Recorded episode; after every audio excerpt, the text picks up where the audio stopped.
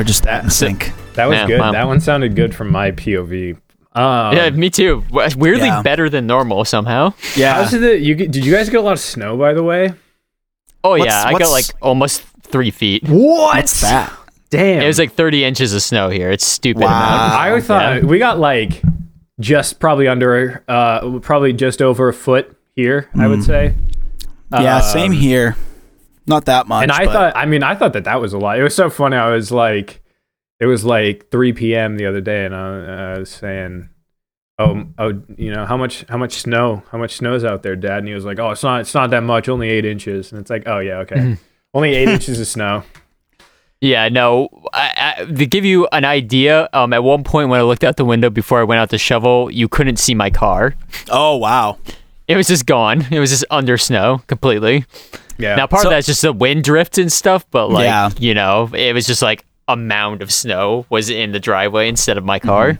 So that was fun to dig it out. the wind drift is uh is is crazy because like so in my backyard there's like a lot of trees and I looked out like in the morning and I was like how much snow do we get and there was like maybe like an inch on my deck I'm like oh wow it didn't snow at all what the heck and then I look in the front yard and it's like a foot and a half so my backyard is this like area where like it just the wind like blows the snow off and it never gets to certain spots because it the was, trees um, it was really, really windy. It was crazy windy. yeah Um, I a like lot 60 of place- degrees on the coast or 60 lot of- degrees 60 miles an hour 60 degrees, 60 degrees winds blowing on 60 on degrees winds. on the coast there. Winds. hot some hot hot winds boys um no but like i saw in the news they were like we had a real blizzard real blizzard in in these areas um like like the textbook definition like it like actually the storm actually classified as a blizzard in like Yeah. boston and like other other places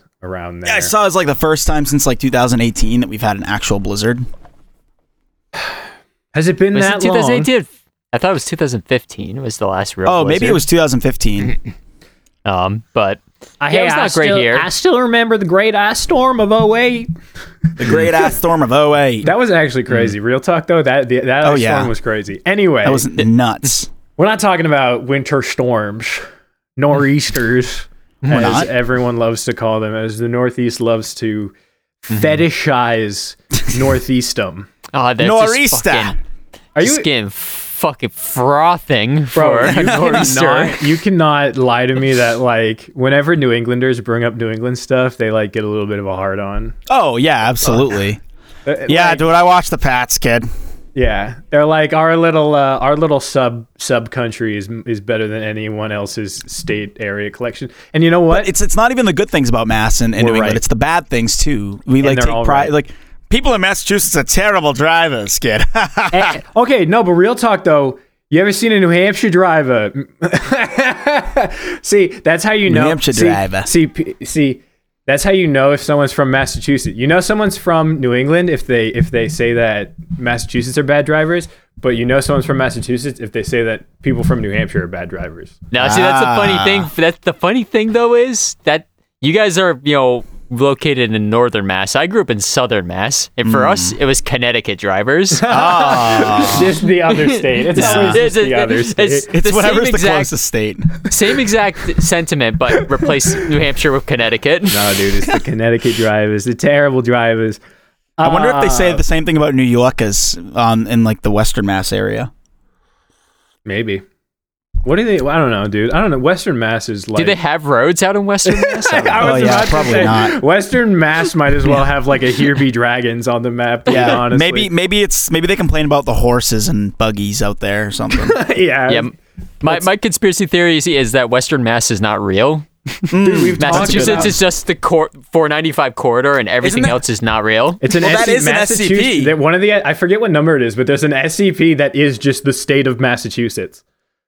Um, but As it should um, go listen to our SCP episode if you want to listen to that.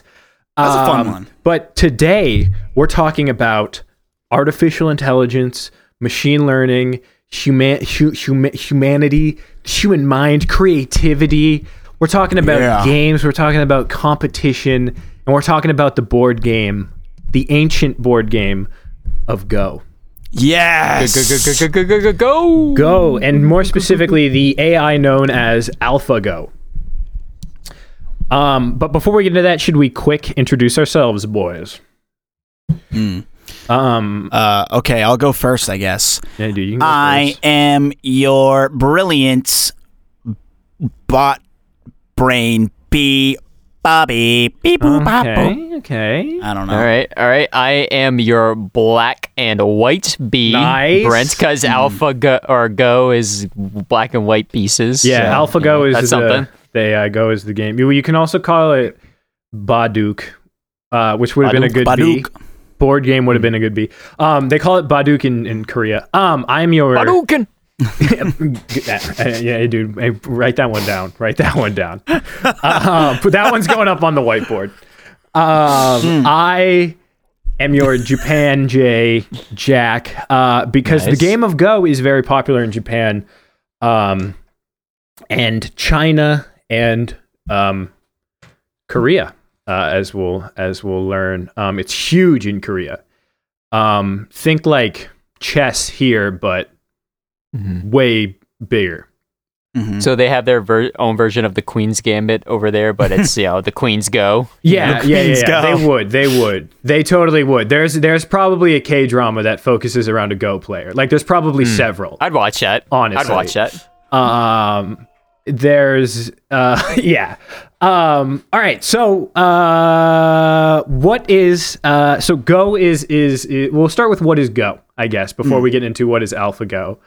Um so Go is considered to be the oldest continuously played uh like game in the history of humanity. Um they, it's Dang. it's estimated to be between 2500 and 4000 years old. Oh wow, Shit.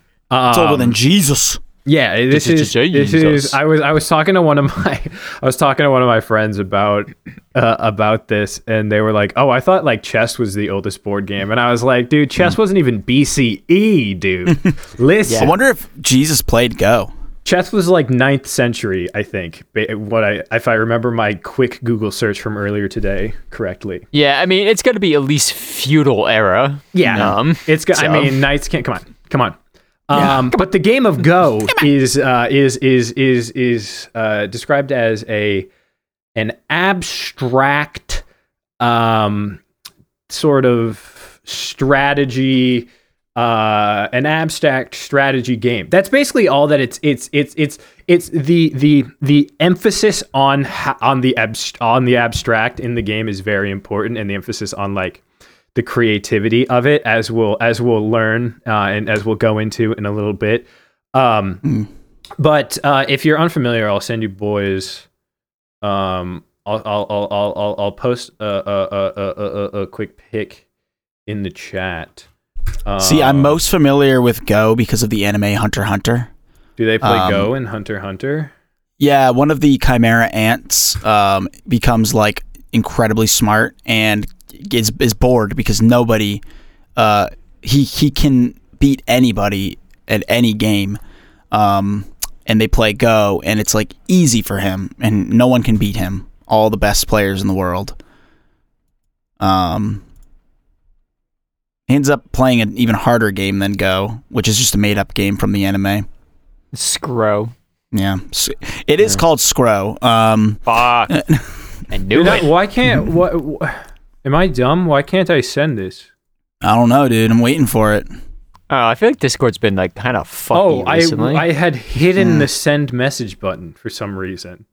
Um. Okay, so that's a board game. That's that's the board game of Go. That's like a completed game of Go. Oh, Um, okay. so you basically you you so uh, you have a board that's made up of uh, it's a very very simple game. It's just black stones and white stones is what they're called. Um, and uh, the a full size Go board is a 19 by 19 grid. Hmm. Um, with other common sizes being 15 by 15 thir- and 13 by 13. Um, you start out by learning on a 5 by 5 and then you go up from there. Um, and it is a really hard game. Um, Hmm. It is uh, considered to be one of the most difficult uh, games just because of how, you know, open it is. Um, so the way that the game starts is the board is just completely blank, and the base rules are you can place one stone on any of the points where the lines intersect, basically on the grid. Um, and the object of the game is to uh, uh, is to uh, sort of link your stones together by drawing straight lines between the direct points um, and try to surround large areas. Um, And anytime you like encircle uh, an enemy player's stones, you take them off the board. And the goal of the game, there's like a very complex kind of um, point system that I don't really understand. There's like a whole like there's like an equation to like find the points and, and like the because you can have like half points and stuff. Um, but um, basically, uh, you you're try saying to is it's ge- just Crash Bandicoot, uh, the pogo game where you like circle people in pogo sticks. Well, I was gonna say it, it's very similar to that that that lines and boxes games. That, Yeah, that, that if you've that's ever what it played, is. yeah, yeah, if you ever played that where you try, except way more, way more complex, um, because y- you like you can you there's a whole bunch of stuff i can't even begin to explain it because i don't even know like go is such a like all i can explain is the basic rules right now because that's literally like it's so it's such a hard game um to understand It's interesting to me that it's on the intersecting part of the lines. I never like looked at a go board long enough to like realize that, but now I'm looking and it's like, oh yeah, they're not inside the squares. That's yeah you don't place them inside different. the squares um and I, I like that i like that you don't put them in the squares actually Hmm. Um but uh so and there's like there's like a bunch of other little like small rules that go into it that help prevent like games stalling out or other like or draws or other kinds of stuff but like that's not really important. Basically you're just placing a stone on there. You can place it anywhere you want to get the much area as much area as you can. Um it's often described as like fighting and like t- as like a- akin to like a war or a battle almost Hmm. um, between two armies. And um, like a lot of times they're they're like it, it's considered like people in a territory or the, the stones are kind of considered like alive. There's like this whole concept of of living stones being i- i- that that is sort of exclusive only to the China, Japan, and Korea that hasn't really like uh, broached its way. And like again, I don't know enough about. If anyone knows about Go, it's like it's like it, it- it's like if chess had an entire philosophical school behind it as well Hmm. um is I think the best way I can explain it. Um, or there's a I, I have a quote uh, from Frank Lantz, who is the who is a game design professor at NYU, and he's also the director of the Game Center at NYU. Um, he described playing Go like putting your hand on the third rail of the universe. Hmm. Um, a uh, Fan Fan Hui, who is a uh, a professional Go player, described looking at a Go board like looking in the mirror. When you see the Go board, you see yourself. There is a um, the uh, uh, another pro player who trained the best player in the world, Lee Sedol, who we'll hear about later in the story. Um, said that you can't. The real you comes out on the Go board. It's impossible to hide it. Um, they- like there's there's a very uh, a deep sort of uh, thing. The word go comes from a uh, Japanese word igo, which comes from an older Japanese word, which comes from an old Chinese word, which comes from an older Chinese word, which means board game of surrounding, which Interesting. or or encirclement board game, which I which I think is cool. But I think Go or Baduk, or sometimes it's called like Wei Chi, I think is how you pronounce it. Um, I may be totally butchering that, um, but we're just gonna call it Go. Um, so that's uh oh oh the last sort of like big aspect is it's like in in ancient uh these these ancient uh Asian countries it was considered one of a like noble like pursuit or or art uh form you could say. Um there were it, those cultures had four sort of like pillars of of um that you had to understand and master before you were considered literate, um, which was music, poetry, painting, and playing the game of Go, um, which I think is very interesting. And so that sort of aspect persists in the Eastern culture today.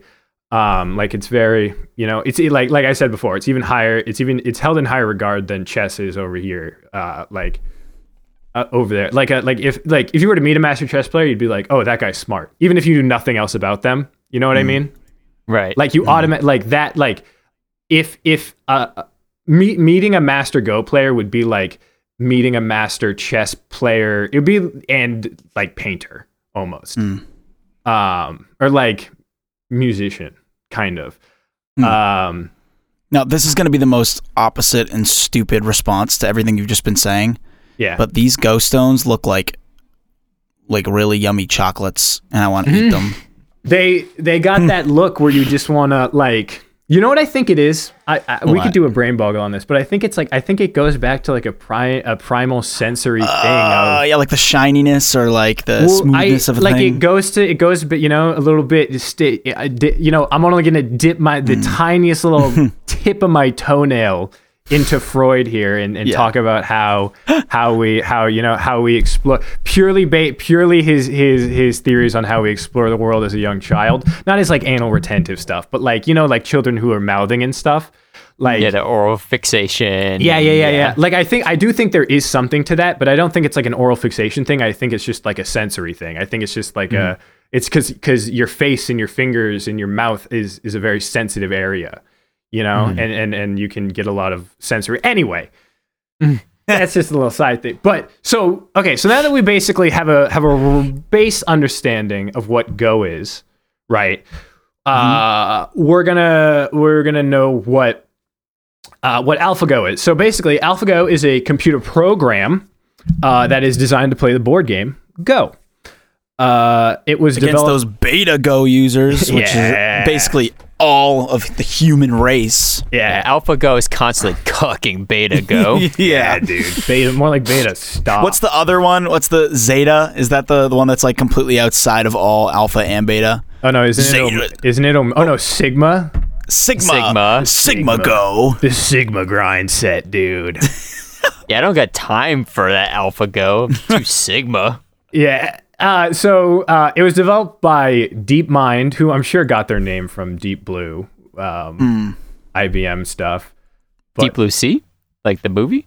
No, no, no. D, D, IBM's IBM's chess computer, Deep Blue. Samuel Jackson gets bit in half. Oh my god. It- okay. Um, this is. I, I have a little side note, fun fact. Um, well, okay, so well, because DeepMind, right? DeepMind is the company that developed AlphaGo, um, and DeepMind is a subsidiary of Google.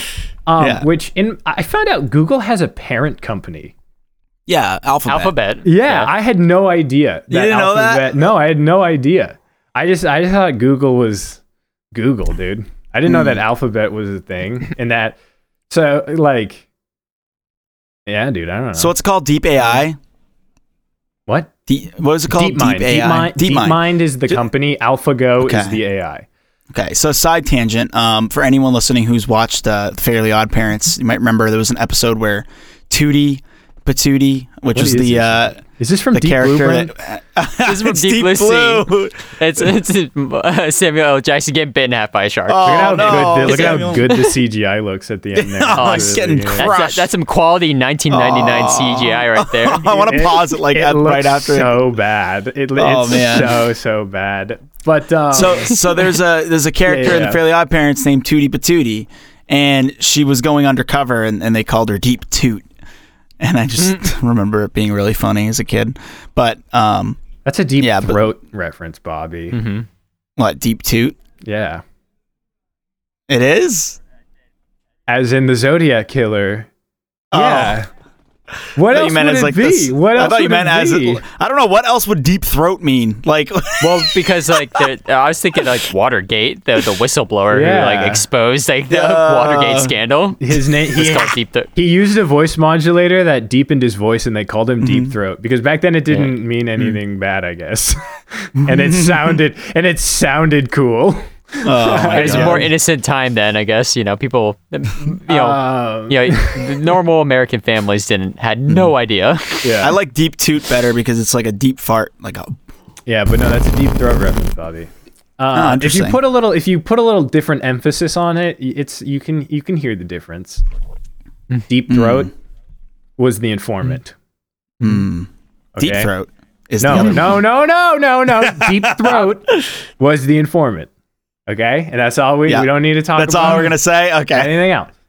Uh, so basically, why do we care about AlphaGo? Well, it was the first AI to ever beat a human professional player in Okay. the uh, in a full uh, no handicap board game of Go. which basically just like equ- you know, baba ma- mano y mano, but mano y machino, machino, whatever, dude. Hmm. Ah, Machina. mano y machina. Deus Ex AlphaGo. Anyway, um, so why is it so hard? We have AIs that play freaking Skyrim. Uh, we got AIs that beat. I got bots that beat me on in online shooter shoot 'em up games. Um, why do we care about Go? Well, Go is notoriously difficult for AI to play due to its how abstract it is. Hmm. Um, because there are over there can be over 200 moves uh, made on any one turn and um, uh, a quote from one of the um, programmers of of AlphaGo said that there are more board variations than atoms in the universe. Um, So it's a very very deep, complex uh game. Uh uh was i was so i got most of my information from a documentary that was following this the the team behind alphago as they um succeeded in becoming the the this in in as they went through in in in this endeavor. Um and one of the one of the one of the things that one of the programmers said in the documentary was well, one of the reasons why it's so hard to program this is because when you ask a great Go player why they made certain moves, um, sometimes they'll just say it felt right, Hmm. um, which is uh, very interesting. Um, and uh, so, so, uh, uh, so, what do they do?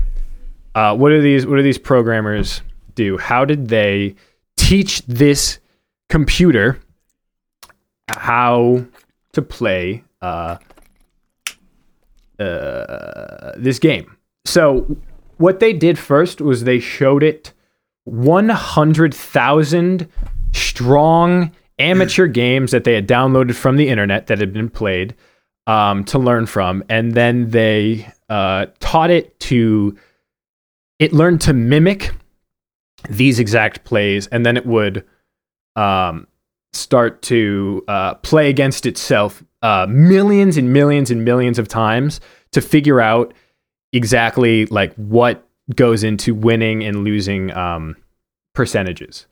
Uh,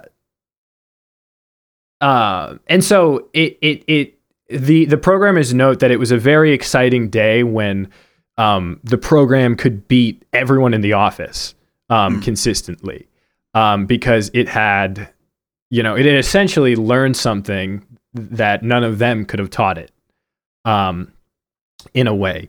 I mean, that's kind of like fake because they fed it a bunch of knowledge from a bunch of random humans from across the internet. So, you know, uh, you know, whatever. So did kind of teach it, but but, like, not- they essentially just really. fed it like they fed, essentially just fed it a wide swath of Go knowledge, right? Mm. And then from that swath of knowledge that it had to play, like it it it you know, if you had access, you know, to a pro player's mind of Go, you know, it might take you some time to like break down how everything works and how how the concepts play into each other. You know what I mean? Um, so that's essentially, I think, how it how it does. So um, it has three main aspects. It has a policy network, a value network, and a tree network. Um, so the policy network wa- was what was uh, kind of what I mentioned before. Before it was trained on high skill games um, and taught how to replace them, and so it's sort of like that's where it gets the name policy. I I sort of interpreted was that um, it sort of looks at these general areas of play, these general ideas of play, and puts them down as policies or like an unwritten rule of Go. You know, like oh, you would never do that. You know what I mean? Yeah. Um, it then has a value network where within these within these policy areas, it will it will look at specific uh, playable areas and look at the percentage of uh, the the win percentage that it has by placing a stone in that in that uh, in that spot. Um, it then has the tree network where it can simulate games and simulate moves and look ahead into these predictions and s- and sort of that's how it starts the whole process over again. So the way that all those all those networks um, work together is the policy will scan the policy network will scan the whole board and look at inter- areas of interest where it wants to play. It will then calculate percentages of play areas within those areas of interest, look forward in the future and see where it can play off of the high percentage areas in that area. Scan the whole board, you know, look for and and and it plays upon these, you know, tens of thousands of variations of of each possible move and where each possible move could lead that move and where that move could lead the next move. And it's doing that for every possible move on the board that it wants to look at. And now ideally it would do that for every single move every single in every single position of the board perfectly but that's where the limitation of the coding and the programming and the processing works. And that's where the A- and that's where the machine learning comes in to replace that sort of that sort of um, area. Um, Yeah. So that's basically how it all um, works, and that like that's it. So at the end of the day, it's basically just a predictive decision making AI. Mm. Um, is it just looks at it is and, and very interestingly, it doesn't it, it the the the the AI to the AI, a win by one point is the same thing as a win by a hundred points. Mm. Um, and you could have like a difference that varied in a game of Go. Um, right. And so it will, whereas, um, uh, well, well, so okay, well, so let's we'll just keep that in mind, and then we'll, and then we'll, as we as we move through their journey of of, of development, that it, it is, it doesn't, it doesn't, there is no calculation for margin of win, right? A win is a win to this program. Yeah. Um, So so the Go AlphaGo basically in a, in a shortened sense sees streets ahead of the other uh, players. Um, to put it in, to put it in, is this is, is this a reference to your band? it's a dumb Yeah, I mean, community reference. Listen, if you're not streets ahead, you're streets behind. yeah, yeah, you got to be streets ahead, my guy. I don't, I don't understand. It's it's a community reference. It- I know, It basically, I it's it's a it's a far ahead gonna- of all Here's a of re- its I was gonna do a. re- I was gonna. I'll put it in terms that I was gonna say. I'll put it in terms that you that to, to help you understand, Bobby. It's like when it's like when Doctor Strange is like, I looked forward at at 15 million, four, Mm-hmm. 14 whatever he's 14 million realities, and there was and there was only one. There was only one. I thought about a meme where I was like, Doctor Strange, when he sees that the only reality that they win is the one where all he does in the final battle is hold back some water. Because that's literally all Doctor Strange That's all he does, in yeah. the final battle is hold back. And That's then, all and then, and then it would be and it would be a picture of him like being really sad because that sucks. Because Doctor Strange is way cooler than hold back water man. yeah. Um, Anyway, it's like that, that's basically what it does. Is it looks forward in, in a bunch of potential futures, and a bunch of those potential futures, potential futures is, is um, Hmm. uh, uh, and so, uh, so what did they do? So first, they wanted. Uh, they're they're based in the UK, by the way. Um, so they approached. Uh, this was in 2016 as well, by the way.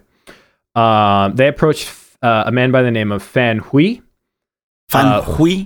Fan Hui is a uh, two dan pro player and who was the current uh, European champion. I don't know the status of the European champion right now. Uh, it's six years later. Could be anyone. um, uh, and Simply no way of knowing. so uh, what a two dan pro player is is uh, there's the, the the there's like an exponential rating scale. Um, uh, so like uh, uh, you know, like a two dan is twice as good as a one dan or whatever. Um, and it goes all the way up to nine. Uh, nine, nine being the highest. Uh, so Fan Hui is a is, is a two dan pro. Um, he lived in China until he was 18, and then he moved to France uh, because he wanted to. He said he wanted a change. Literally, that's all he said. um, so this dude is trilingual, at least, by the way, because um, he speaks, you know, Mandarin or Cantonese. I don't know whatever he speaks from China. He speaks French and he speaks English. You know, um, and he's also, you know, a European champion at the game of Go. This guy is uh, pretty smart, and he's he's very, even though English is his at least third language, he has he's a very he's very poetic with the way that he speaks. Um, it's uh, yeah. So he he was the guy that said to look at a Go board is to, is to like is to look into a mirror. Mm. Um, so uh, the team invites him in and says, "Hey, we want you to come and play some games against AlphaGo. Uh, we'll play a five game series. Uh, we'll treat it like a real, you know, thing, like it, like you're playing against uh, another pro player, whatever." Uh, he says he he's very confident he'll win 5-0 because it's just a program. Um, and he loses every single game. Um, wow. and he has, and so this is the first time that AlphaGo has ever beaten a pro player at, at, at in the same thing. Uh, at in, at the at match level. Um, he said that he after he lost this, he had a very emotional response. It was like Mm. he was almost having sort of an existential crisis. He said that he was Right. he said after the loss I didn't understand. I didn't understand myself anymore. Mm. Um, he said that he wasn't happy to lose, but he was happy that he could be a part of um, history. hmm And so um, they, uh, because he had such a good spirit about it, they invited him back to play against um, AlphaGo over and over and over again to be sort of like a consultant and to s- try to find weaknesses, try to find patterns, try to find, uh, you know, just see what he notices Help about it. about AlphaGo's play, essentially. Um, so he's playing uh, for them now, and uh, they, uh, the the team, DeepMind, then goes to uh, Lee Sedol, who at the time he's now retired, um, but at the time he was a 18 time world champion, like without a doubt the greatest Go player that there had um, ever been. Uh, nine dan, obviously the highest rank you can be. Um, he's known to be incredibly creative. Uh, one of the um, one of the casters, uh, the the color casters of, of the Go match later described him as like the Roger Federer of Go. Um, and when this when this guy talks about this game, um, it's like it's like it's like a master talking about his artwork. Fa- uh, Fan Hui later in the in the documentary says, you know, like we consider ourselves artists when we play this. Yeah. Um, Lee says that um, he wants. He says he wants his style to be to be something new, to be something completely different, like nothing has that you've ever seen before. And you're like, well, that's like literally like an artist talking about like a Yeah. new painting they're gonna reveal or something. Well, I was gonna say like the way that it, you know, the way that I kind of relate to it is like as someone who plays music or like paints or whatever, you can kind of see it as imagine you spend your whole life learning how to hone this skill and you get really good at it, and everyone around you is like, "Wow, you're really good at this thing," and then all of a sudden in one day a computer's like. Yeah, I wrote 653 songs today, and they're all way better than anyone you've ever written. It's like, Yeah. whoa, wait, what? Yeah, That's kind of like uh, it's Well, existential. Yeah. it was it was it was interesting because going into the documentary i was like on the side of alphago because you know it follows the team primarily and i was like oh yeah i want them to to get this but then after hearing lee sedol and all these other go professionals talk about the game it like turned me to the side of humanity and i and i Yeah. didn't want you know this the the the ai um to win Mhm. um, and like before going into this match, so they agree to play a, a, five a five five match series as well. Um, going and uh, Lee is like super confident. Everyone in the goat community is like Lee's gonna 5-0 this. Lee's gonna 5-0 this. Like this guy's a go god. This guy is insane. Um, uh, and uh, you know, it's really it's it's really interesting. But um, Fan before the match says, um, he was like, you know, normally uh, Lee is playing for himself or he's playing for maybe Korea, but you know, today he's playing for for humanity. Um, Mm. it's like, dang, dude, that's pretty that's pretty that's pretty deep, dude. Yeah. Um, so one of the programmers, Aja Huang, um, was uh, placing the stones for the computer against Lee Sedol. Um, like play like sitting because they played like a physical match, and and he would, uh, the Aja would would click like his plays into like a like an interface that would Hmm. then like there was like a computer match and the real match so that Right. like yeah, you guys get what I'm saying. Yeah. So like, Uh, yeah. Yeah. yeah. Well, well, who who would put in the uh, the computers? oh yeah. Well, so basically, like if Lee Sedol was going first, Lee would place a stone, and then Aja would click, you know, on the computer Yeah. where the like they had like a Go board like game up, and he would just click Mm-hmm. on there, and then the the AlphaGo would think about it, and then its move would pop up, and then Mm-hmm. Aja would place his stone onto the real board, and then Lee Okay. Sedol would go, and that's how the game was played. Gotcha. Um, so uh, it's interesting. Um, Fan is talking about how he was kind of like the narrator for this whole like game bit because he was one of the referees, so he was right there watching the game, and he's also, you know, surprisingly emotional, uh, I guess. Um, but um, he talks about how Lee usually um, will like look up at at his opponent and see try to like read their face, try to see what they're thinking. You know, like you know you do anytime you're you're you're up. It's it's it's natural. You know, it's it's Mm. um, but uh, uh, AlphaGo doesn't um, it doesn't feel anything. You know, it just makes decisions. Yeah. Um, and so um, AlphaGo they say can predict around sixty moves ahead, um, give or take a few. It usually will predict. Oh, It will be running around like fifties predictions. that's Um, streets ahead. My God. yeah, dude, that's so many. Okay, I'm done.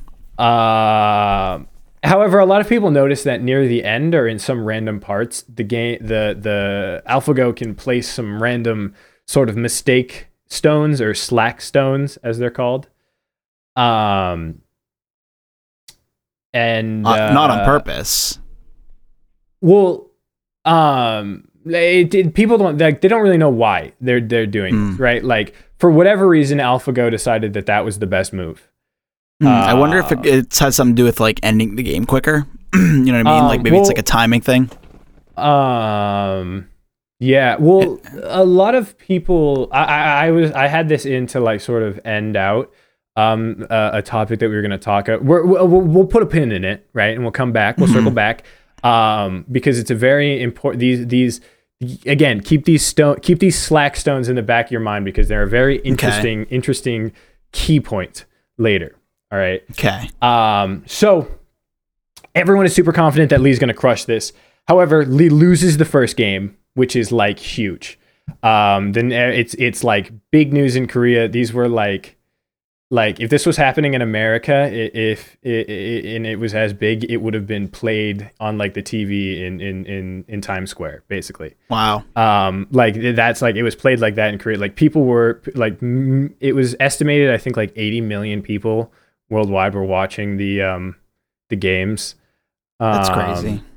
but um so he he uh uh loses the first game um and and um it was a very very like i don't know if it was just the way that the documentary played it but like it was very somber Hmm. and like it felt like a loss for like humanity almost um it it it, it felt like it it it, fe- it it felt like i it really felt like i had lost. There was there's there was a, there was a pro player later who was like i will watch my friends. I will watch like pros that i've rooted for that i've looked up to and like lose all the time and it's fine. But when lee lost against alphago it felt like i lost.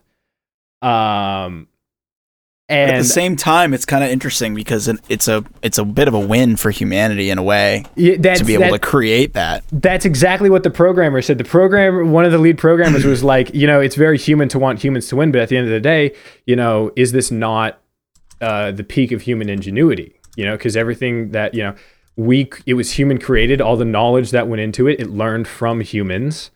Um, and I'm Hmm. like, yeah, but it's not human Wow. is the thing.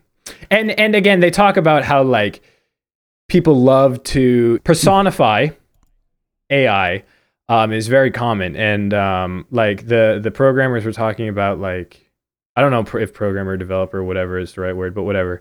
Um, they were talking about like you know uh, now that it's getting all this media attention, people you know in the media and on the internet are calling it he and she, and they've you know to to them it's always just been you know this line of code this decision making thing. Like they've just seen it as like that collection of those of those search nets basically. Um and, and um i don't know. I think it's just it just it's very interesting how it how this sort of how alphago beating lee sedol was sort of like recentered how that those people in that world, you know, pair, saw AI. How they saw AI along with Mm. along with um, uh, humanity. And um, so I'll quickly summarize the rest of the game so we can talk more openly at the end here. But there's some very interesting, interesting things that happen during these games that I just want to point out real quick. Um, so the first game um, uh, uh, is is a uh, is is a loss. But game two, um, game two, uh, Lee Sedol gets really stressed and leaves for a smoke break.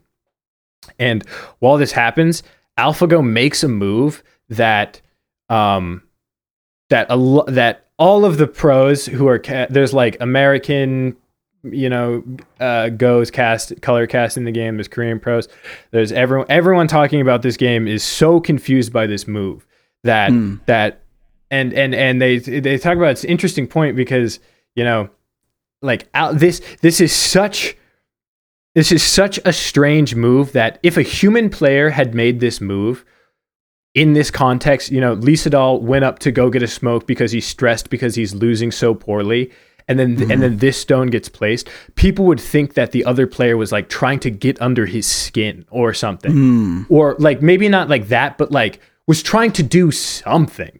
Was Like trying there's some like, kind of animosity yeah, yeah, to yeah, it. yeah, yeah. There's something up here. Like that is not a stone that you play to try to win, basically. I mean, maybe maybe it's from the algorithm. I mean, like you know, it's basing a lot of its Um, skills on on human games, right?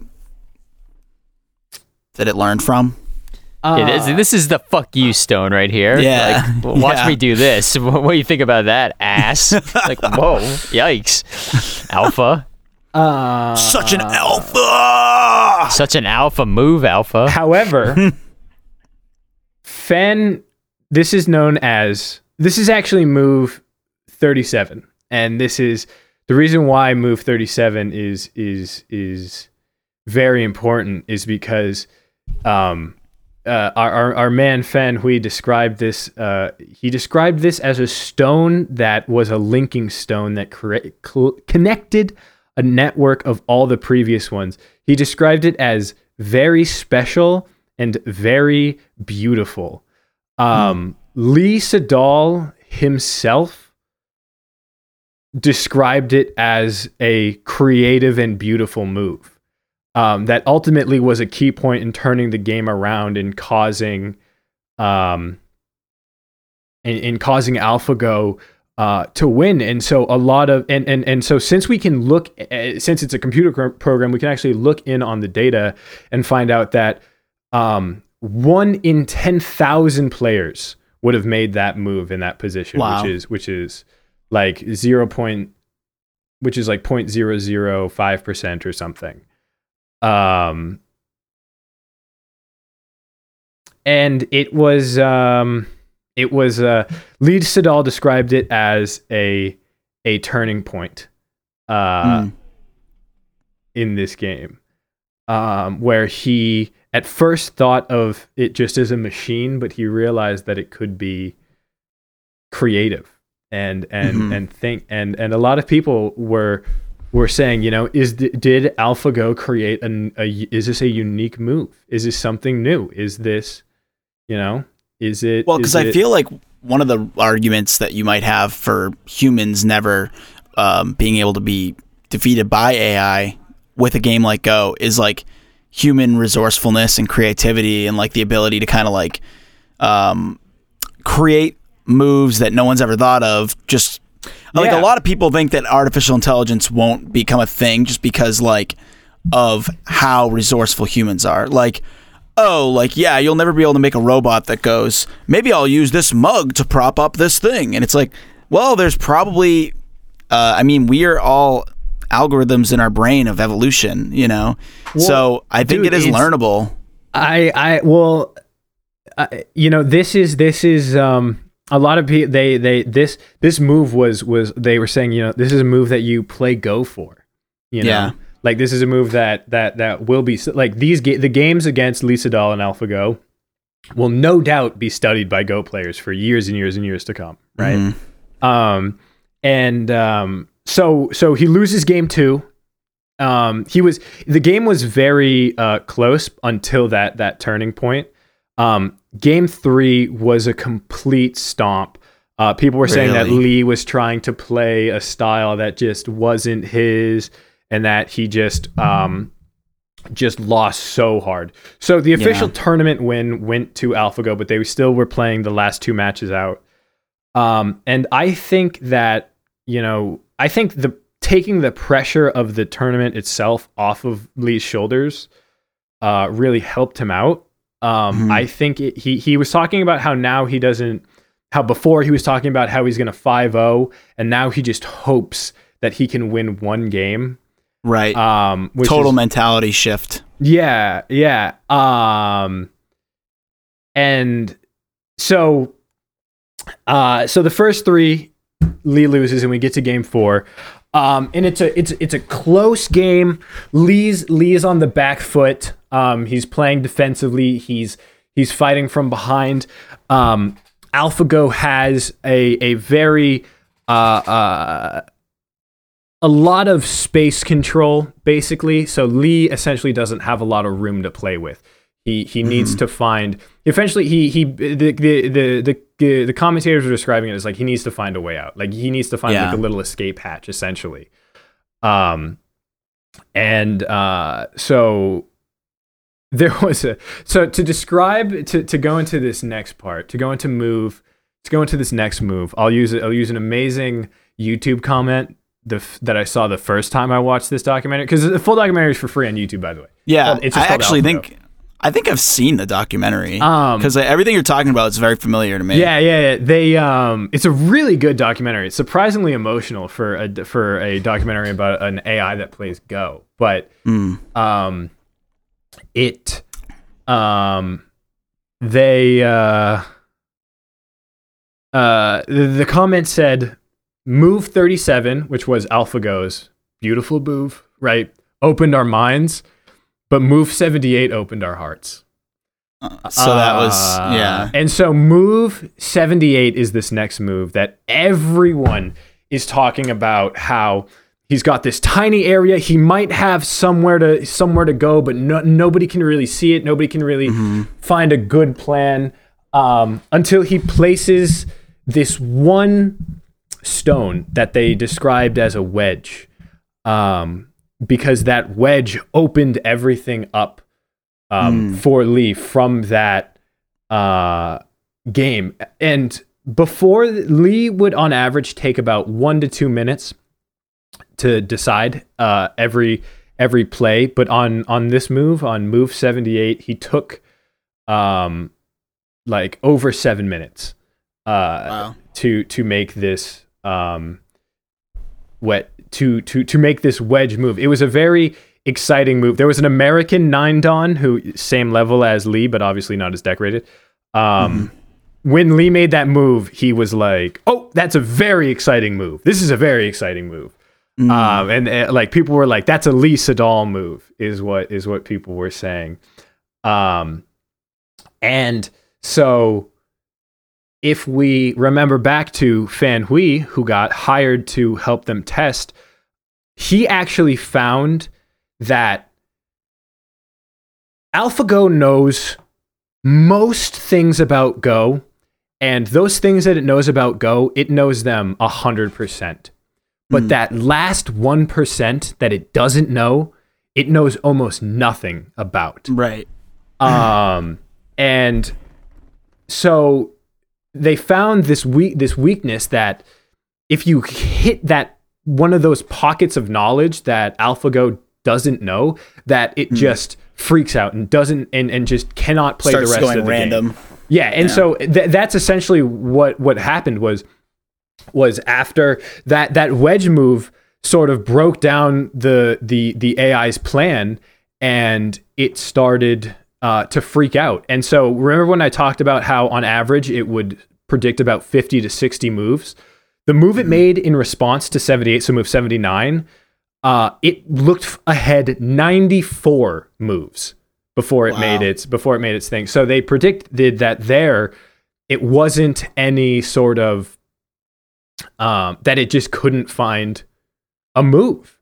Um, and so again, since it's a computer program and we can look at the data, we can say that Lee Sedol made again the literally one in 10,000. It was a 0.007% chance that somebody would make that move in that exact position. Um, a, a, a another nine dan Chinese pro uh, quote described it as a divine move. Um as like literally people were calling this the literal god move that only Lee Sedol could have pulled off. Um and and Lee Sedol ended up winning the game off of that. The machine Wow. AI the AI went went haywire and it and it essentially embarrassed itself uh in in its loss. It was just it was just doing it was doing nothing. People like it was so bad people were like oh this like it must have just bugged out in response to Lee Sedol's thing. But a- in actuality when the programmers went and looked back they found out that it was just Lee Sedol had ma- had found the right move. Wow. was that was so that like so it went from like he was gonna win f- five in a row, and everyone was like expecting that to everyone was probably amazed that he just won once. Yeah, yeah. So like, That's crazy. like the way that it worked was as as the game was going on, they could look at what the what the AI's predicted win percentage was, right? Mm. So like, you know, at at any point before the before the AI, you know, determines, you know, mathematically, I have won 100%. Before that, Lee Sedol has, you know, there are moves where Lee Sedol can beat this, you know. Mm. Um, and because it's only it's only predicting up to, you know, 95% win rate. Um, and he you know, and he found he found that that that 5%. And this AI is not is not 95% win rate. It's it's 90% win rate on turn on turn 70. It's 92% win rate on turn 71. It's 93% win rate. You know, like this this machine like in it it it always is climbing. Um and so he was able so he was able to win um game 4. Uh game 5 he he uh lost um but he lost by less than 5 points, which to put it in perspective, game 1 he lost by over 35 points. Wow. So he was getting better and better. Yeah, and so I wonder if he kept playing like over and over and over and over again for That's infinite what- amounts of time. Um, I mean, after after this tournament, it's uh, the the documentary said that Lee Sedol for the next two months won every single professional match that he played. really? Um, and, Wow. and and well, so remember what I said about Fan, Fan Hui talking about um, how looking at a Go board is like looking in the mirror. He said Mm-hmm. that he oh my like he's so he's so beautiful with his with his like the, that's why I think this guy is is so good at Go because he's he's he's probably like a genius inside his mind. But Mm. he he was saying that like to look to, pl- to to look at a Go board is to look in the mirror, and to play against AlphaGo is to look in the real mirror. It's to see yourself naked and to say, "Oh my God, is that me? Is that what I really look like?" Wow. Um, and I think like you, so I think you can take that to I, and and he said that in the end he was thankful that he was able to play against it, and that Lee Sedol was too. Um, that they were able to, to to because they learned so much, and everyone was talking about AlphaGo, saying like, you know what, maybe we need to go back at all these games, look at those slack stones, and start to analyze these points of what they because maybe AlphaGo was onto something with these little Hmm. random slack stones. Um, there is a uh, there is a, a Is this the pin that we had? yeah yeah this Are is we, the pin. Look, this is the- unpinning the, pin? we're unpinning the pin that these maybe these stones. There's a Gary Kasparov quote where he said, "A good human and a machine is the best combination." And so, like, I think that that, you know, I think like obviously the the the, the director was was being like, "Yeah, it, you need to take the AI with the hints of these little slack stones with the with the human, you know, mind." It's like, and so maybe I'm thinking maybe that because because what like at the end of this documentary it made me think like if go for four over 4000 years has been determined to be such a it's it's a de- it's a definer of literacy you know Mm. it's such a it's such a noble art it's so uh creative and open. And it's like if a I, I i'm less worried about like oh no what if a what if a computer program can take over everything? I'm more worried about existentially what it means for humanity what it means for the human mind what it means for human creativity if it can be defined by computer code. Um, I think that's a lot scarier of an implication than a world being conquered by AI personally. Um, because like, you know, in all the Hollywood movies, at least uh, these these worlds conquered by AI still have something to fight for. But like, you know, if you if if if it's you know if the human mind is is just that and it's and it and there's nothing and and, and we can you know if it is there then I hope we never you know find it Mhm. you know what I mean? Yeah. Um, or I hope I'm dead by then because like I need that difference in the human brain between like something. I don't know. I just need like for, for my own sanity. You know right. what I, I mean, we're we're built that way. You know, we're built not to. We're built to understand things in a way that And- we understand it. Yeah. And so I think, you know, in the game, you know, why can't AlphaGo, yeah, uh, why isn't AlphaGo perfect? Why can't AlphaGo predict 100% from move one? Maybe, you know, when it's at 91%, maybe that 9% it's missing is creativity or whatever. Mm. You know? Um, I get, yeah, that's what I want, uh, uh, wanted to talk about was that I think it's like, was the was the the the the, the human and machine combination was the quote that that that Fan Hui said about about looking into the real mirror was that I think it's a very amazing thing that these pros were able to have that and were able to to essentially get a new look on a fresh look on something that they had that they had spent their entire lives studying and perfecting and mastering before Mm. and like that i that concept and that that is a very exciting prospect Yeah, well, I really like the aspect of the um, you know, the quote about looking into the mirror and seeing yourself like naked. Uh, it's it's almost like if we are in the matrix, it's almost like you're looking into the mirror and you're seeing the code that is a human code, you know? Like, oh, I see how this thing that has that is objective in the universe doesn't have any emotion attached to it, it's just artificial intelligence. Um, that this is how it looks at me and so you're seeing through like this lens the the the way that robots or AI sees humans. oh my And we're- god dude We're I'm just such- code, you know. i'm such a nerd listen to this dude no it's like you know how like when you look in the mirror like li- like the literal mirror right the actual mirror to, to to to to keep to relate a mirror to a mirror right Mhm. and and you're like oh but like you never look good in a picture of yourself and it's because like a, like a mirror is is is a reversed thing so you get used to that so the picture is like is, is Mhm. what people actually see and then you're like oh my god that's what people actually see but it's like no you're just getting weirded out because it's slightly different from what you're used to so you're getting into your own uncanny valley don't worry Yeah. about it but like it's so it's like that but instead of it being a picture of yourself it's your it's the gameplay of go because of how expressive it is it would be like right. it would be, you know, I wonder if in a hundred years we're gonna have AI making, you know, Mona Lisas and Yeah. stuff that where it's like, all right, well, you know, uh, Mm.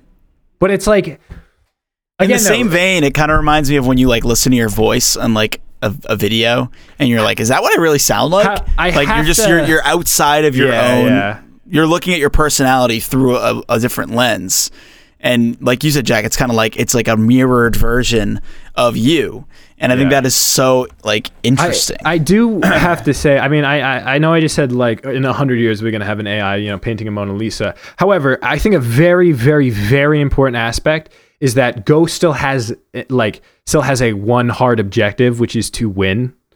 Right. Whereas like like at the end of the day, Go is Art, still a you game. win, yeah. Whereas, yeah, there's no winning in any like in any pure expression. Like Go is just an expressive form of competition, but you know, it's still. Well, this brings up that like question of like you know if you give a r- gorilla a paintbrush, it's like, is it creating art? And uh, I, Is it creating art or is it just painting lines? Yeah, it's so Um, interesting. Well, like, yeah, that's the thing is because, like, uh, uh, uh, if we want to talk about the point that it doesn't um, care about about the margin at which it wins or how it wins or the style or anything, you know, it completely removes the ego, the emotional. Um, Brent uh, brought this up before, where he's like, "P- people love to assume that a computer would make a decision in the same way that a human would." that it would that it would that that its thinking patterns would be the same when in reality like a human brain thinks incredibly a lot of the times we're incredibly irrational um or like you know for for whatever reason um we have we have we have motivations like outside of just like the objective, right? You know, yeah you know, as a you know, it's in especially in a competition setting, it's like it's not just about winning. It's like you want to win, right? Yeah. It's not just like it's not just like oh, I don't care how I win. I just you know the obje- objective is to win. It's like I want to look good while I do this. You know, I want everyone to look at me and be like. He's the best one. Yeah. he's the best one at this thing, and look at how great he did. Yeah. Whereas the you know in this, it's like it does not give a shit. It's just gonna do whatever it needs to do to win. You know, at Mm-hmm. any yeah well it's like cost. You know. think about any you know any locker room speech before the big game it's like you know it's like you know let's we don't we don't want to beat these guys we want to crush these guys you know we want to we want we want these guys to uh, you know we want i hope these guys ne- we want these guys to never play this game again or whatever you know and it's like That's the whatever. pride thing, you know. It's like it's like oh, my lost my headphones, but I'm gonna keep talking. Um, it's like when you're watching an NBA game and and they're show gloating, you know, it while playing. yeah Um, instead of just like you know going to the hoop and getting a layup, they they go for this crazy windmill dunk, and it's like, well, you, did you need to do the windmill dunk to score the same two points that you would have if you did a layup? But we as humans want to like demoralize each other in a competition. Um, you, Well, we it's also like just beating the wanna- chess thing, you know. we also just want to like entertain you know and Yeah. have like at the end like and have fun i think Yeah. you know like why because it's fun you know it's it, it, I think this all stemmed from like we talked about the uh, robots taking over in one of our episodes, and like I think this is where Brent first brought it up, was because it's like we assume that artificial intelligence is just like a human, and that you know their goal is yeah, well we're gonna take over, and then we're gonna kill all the humans, and it's like, well, why are we why are we putting our own um, instinctual Where we're projecting, we're Yeah. projecting our own like neuroses and our own fears of like Mm-hmm. what we do to each other onto this thing that's inherently not human. Um, Unless you argue that we built it, so it if it's a reflection of us in a way, if it's trying to Well, copy our brain, then- Yeah, well, that's what's so interesting about this AlphaGo thing is that, like, it in some respects showed that, like, it did th- things outside of like the normal human thought process to the point where Mhm. people were like, "What the fuck is it doing? Like, why Yeah. would it do that?" Yeah. Like, like to the point where like everyone's baffled, and like I, I Mhm. think we can't underestimate this, like the, um, the lack of like a, a normal thought process, if you will, Yeah. when we get into some machine learning and AI sort of situations. Like it's not it's not gonna like I we we may be the ones that built it, but it's not gonna it's gonna do whatever it thinks it needs to do to complete whatever objective its objective is. It's not Yeah. gonna have these sort of like emotional type these ulterior you know, motives yeah exactly, you know. Yeah. It makes me think of the Boston Dynamics robots, and like sometimes they just do like funky little things, and you're like, Mm-hmm. oh, that was kind of cute. But like, if you really think about it, it's like it was just pure- clearly something on purpose, you know? Yeah, yeah, and it was just pure like it's just pure projection.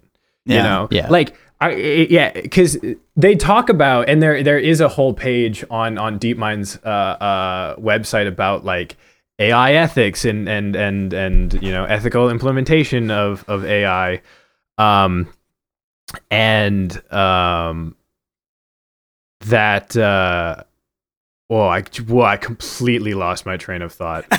what, what what were you saying right before me, Bob? Oh my god, I forget. No it's late. It's on a Sunday. My Yeah. brain just completely. What my my train also went right off the Well, rails there. my I well, I normally would have been up at one a.m. today, but I, I Hmm. get, but I don't even think I said the, the the last thing. I think it was Brent. Who? No, you don't- said It might have been something. me. I don't No, remember. Bobby, you said something. Hey, rewind the tape. Hey guys, rewind if the you're tape. Let's take a listen back. If you're, if you're listening, well, we were talking about like AI ethics or something, or what? Or I, I, AI, the Oh, Boston Dynamics Yeah, dog. and it Boston doing Dynamics the dog. Boston Dynamics dog. Yes. yes, yes, yes, yes. yes. Thank you, yeah, Brent. Yeah, yeah. Like the Boston, they, they they talk about they talk about. Oh my God, yes, Brent, you're a godsend. That was that was move seventy eight. Brent just made move. Yeah, that was a 78. divine move. That was the divine move. Um, they like like like what we said before about like the personification. Like humans love love love to project their own emotions onto onto um, things that can, seem to emulate. Uh, uh, what they see in humans, like they people do it with their pets all the time to a you know to a disgusting degree, in my opinion, sometimes. Um, and like the same thing happens with with you know like people's like, people do it with their possessions all the time and um and like they do it with ais too with these with anything that's vaguely humanoid vaguely sentient. Um you know even anything like like why why cars and boats? Like because they move i guess you know? Like like that's why we're personifying those. Like that's close enough you know to to to to give it a life i guess um and so but like in reality like what you were saying about those boston dynamics and those like it, it- like it's designed to navigate the terrain efficiently. And that's it. Like that's what its programming does. Be, and and it's because like and, and like yes that's that's where we are you know?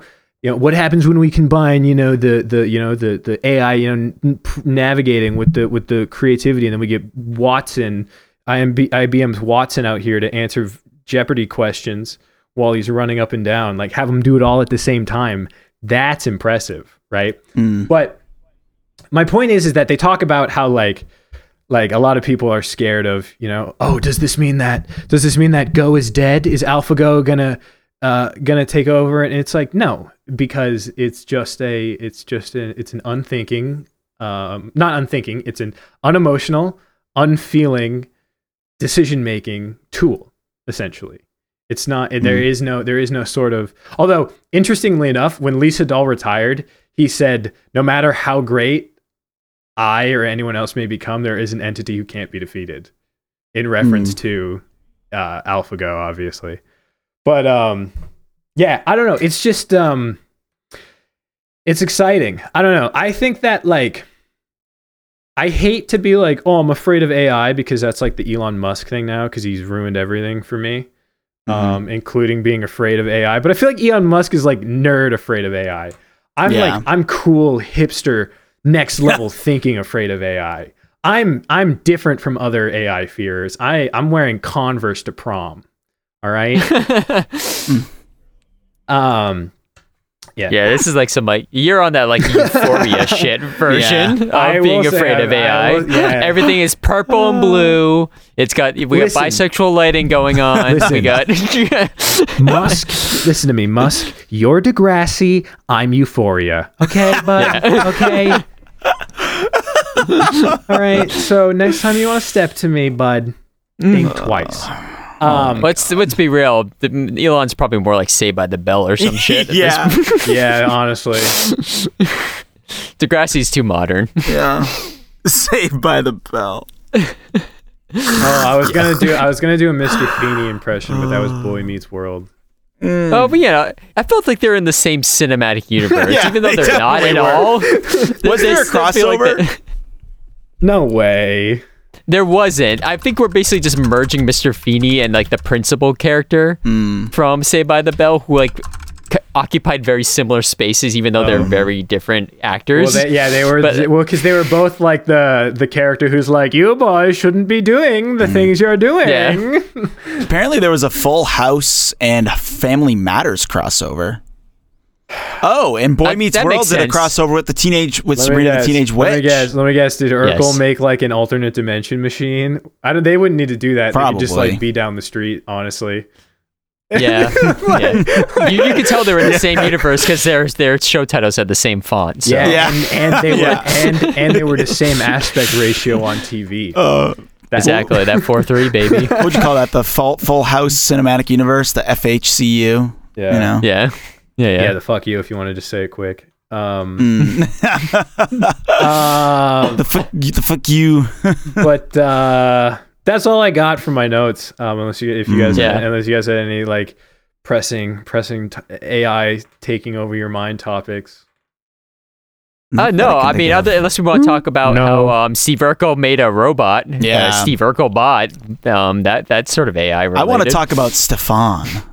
Oh yeah, Stefan, the sexy Steve The Urkel, to make sexy Kelly fall in love with him. Yeah. See, I was hey like, there, baby. I was like just barely starting to form memories when the show, w- when when all these shows were like going off air. So I like don't have enough mm. Knowledge of them. I well, used to. I Hmm. Oh, mean, I remember. I wa- I remember a lot of. If I watched Full House or like Fresh Prince, I'm sure I'd be like, oh, this seems familiar. but All I remember is I didn't understand acting. So when like Steve Urkel became Stefan, I was like, how did he do that? How did Yeah. he change his personality? I don't think I realized What? that like actors were like same people in multiple movies or something. We're like way Hmm. off topic now. yeah. No, I remember like I watched like Lizzie McGuire and then like there was that like there was like one movie with Hilary Duff that wasn't Lizzie McGuire and I was like, why is Lizzie McGuire in this movie? Like I just didn't understand, you know. Oh my God, Bobby! They were two different movies. It- Lizzie McGuire and Hilary Duff totally both had like they were both like military themed, weren't they? That Kelly. Yeah. Oh yeah, my Cadet God. Kelly. There was like I don't know, there was like a bunch of stuff like that. There was I- like, dude, wait, yeah. this is Lizzie McGuire. Why is Every she not- every every Lizzie? blonde girl who was like ten, who was like, you know, late teens, early twenties on TV was all the same. Mm. I got a funny story for you. So, when I was a kid, my dad used to make fun of me for having Ah. a crush on Hilary Duff. Oh, is that not the funny part? Oh, yeah, that's the whole story. No, I didn't. Okay, I swear to God, I did not have a crush on Hilary Duff. time, the end. I did not have a crush on Hilary Duff. I had a crush on Hannah Montana later on, but at the time, I did not like Hilary Duff. But my dad insisted that I had a crush on her, and oh, look at his face; it's getting all red. And I'd go, oh, I don't have a crush on Hilary Duff, Dad. And then one day, I got home from school, and I walk in my room, and there's a Hilary Duff poster on my wall, and it traumatized me. I was like, ah. Oh yeah, because as a little as a little kid, that stuff's not funny, dude. No, I was like, why is there like, a Hilary Duff? I do not. Like, Yeah. Like it, it was traumatizing. I did not like Hilary Duff. yeah, like you just get Oh. so mad, dude. And I, can, remember like- ripping the thing down and bringing it out into the living room. And I was like, dude, I "Whoa, can put this in feel- my room. No, I had a family that would. I had a family that that used to make fun of everyone too, and I can feel the like. No, no. Yeah. you guys I don't. That's not true. Like uh, for some reason, you care so much as a kid. I know, and then you like you think back on it, and you're like, "That's so stupid." One time, I like one time I was, I, I think I was like, I think I was like dancing around, like calling myself a ballerina. Right? I was like, I was doing that, and then somebody called me out about it, and then I got embarrassed. They were like, they were like, "You're a ballerina," and I was like, "No." yeah, you're the one running around the house really. going, "I'm a ballerina. I'm a ballerina." Yeah. And it was like You're a it was- ballerina. and it was so funny because in the moment, like it was only afterwards was I like, oh, they probably thought that it was like weird because like mm. of the connotations that everyone was probably thinking about that being a little boy saying he's a ballerina, you know. but it's like mm-hmm. I was just, I think I was just having a good time. Dude, I I would put on my mom's high heels. I'd put on some dresses. I'd run around the house. My sisters used to dress me up in their clothes and makeup. Yeah, was- you know, those were the good old days back The good before old days. Brent, you never had sisters? gender norms. I have no sisters, no, so I didn't have that. different I used to do some weird shit though, because I used to do some weird shit. I, I used to like um, when I was really young, I would like just scribble on a bunch of pieces of paper and hand it out to my family, like be like, "All right, we're doing a sing along," and then I'll just start singing something, That's so good. That's so good. and they'd be like, "Ah, yeah, yeah, That's so is good. I love But, that. but it was just a bunch of scribbles. Yeah, I didn't know how to write yet, so That's so funny. I Me, just draw with a crayon Wow. on paper. me and and my like, cousins Here's used your to sheet just music. like Oh, that's think amazing. up. We we used to like think up plays and like we would rehearse them for like a few hours at like mm. family events Yeah. and then we would like Sure. perform them. Mm. It was so goofy. Ah. but ah. um, Yeah, you used to. I had like toy swords and stuff, and I would fight bushes outside, pretend I was in Final Fantasy. Oh my god, yeah, dude. If you didn't, if Wait, you didn't pretend that stuff was weapons, you didn't have a cool childhood. Is is am I am I the next episode? No, I am. No. Oh, okay. Because I was gonna say for my next episode, I'm gonna do this. I'm gonna do like things we did as kids, and we're gonna like go over like a list of things kids do, and we'll see like which of us you know did those things and Mm-hmm. tell some fun stories. Because I always love like thinking about like just how weird you are as a kid. You know. Oh, I no, I can. I just, I'm just having a flood of memories of weird shit I used to do. We we Oh, had a lot of same. cats. We had a lot of cats growing up in my house, and so I used to do this uh, game where I tried to sneak around the house without the cats looking at me. What? Dude. I was like being like a spy, so I'm like s- I had to sneak through the house. But if a cat looks at me, then I, I failed the Dude, mission. that sounds fun. I'm not gonna lie, that sounds fun. you were spotted. yeah, that like, is so it's like Metal funny. Gear Solid or something, you know? Dude, don't I used to do the same thing, but without any cats. I would just do it, pretend there was people looking at me. Sure, sure. I think I used to like, like- crawl around on the ground like I was exploring. Oh, yeah. I don't know, dude. Um Yeah. A lot of good stuff. Yeah, that'll be the next. That'll be the next episode I do. Yeah, 'cause I we're way off. We're way off stuff. topic now. But um, Yeah. Uh, we should probably for- get to. Uh, oh, we, we got a new listeners. review, whoa. and it's a really good What a re- review. Oh my god, is it? yeah. Okay. Someone we, left a nice review. So um, shout outs to um, I won't I won't read the the whole thing because uh, you know this thing is getting long in the tooth here. But just a you know, quick quick thank you to uh to one uh called Welks I Mm. believe is how it's supposed to be pronounced. So thank you called Welks for the kind review that Thank you left you. us. Thank yes. you. Thank and if you, want to leave your So- own review, um, Hmm. please give us five stars. Go find uh, our review page on Apple Podcasts. Um, and it'd be great because that definitely helps us get more listens. Get those those numbers up. The numbers are looking good for January, boys. Oh, Gotta yeah? say, looking pretty good for January, considering that Oh. we. I don't even. How many episodes have we had out this month? Like two. like not that many. Just two. Not not as many as last January. Yeah. yeah. So. Uh, This is much pretty- more sustainable. yeah. Yeah, but you know, strong, strong, strong numbers for this month. I was happy to see it. So yeah, leave those five star reviews if you can. I'm surprised you can see it. Um, the Libsyn, the new Libsyn website's totally weird. It's funny. It still looks the same on my phone, oh. but like when I go- when I'm on the browser, like the the UI is all fucky, you know. oh wow! Look at those January numbers. Holy crap! So That's that's January really good.